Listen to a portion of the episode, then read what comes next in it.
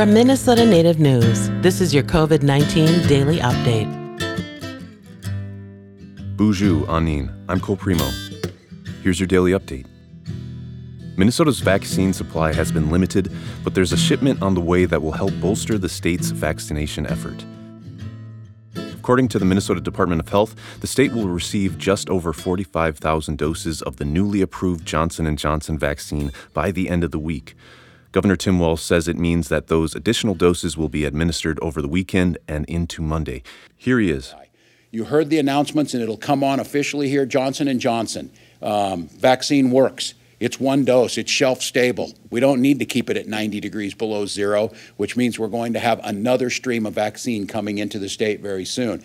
Um, I used the marathon analogy. Um, this is time for us to dig deep and let's finish this thing. The end is in sight. We can finish this. We can do it the right way.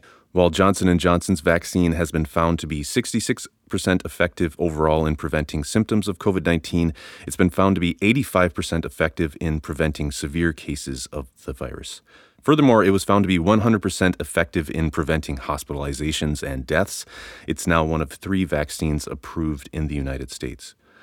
The news of the vaccine shipment came on the same day the governor announced the state is fifth in the nation for getting its supply of vaccines out to those who need it, and he says the process is improving, quote, all the time. More than 900,000 people in Minnesota have received at least one vaccine dose. I'm Cole Primo. This Minnesota Native News COVID 19 daily update is supported by the Minnesota Department of Health go online to mnnativenews.org to find more COVID 19 stories and information from Minnesota Native News.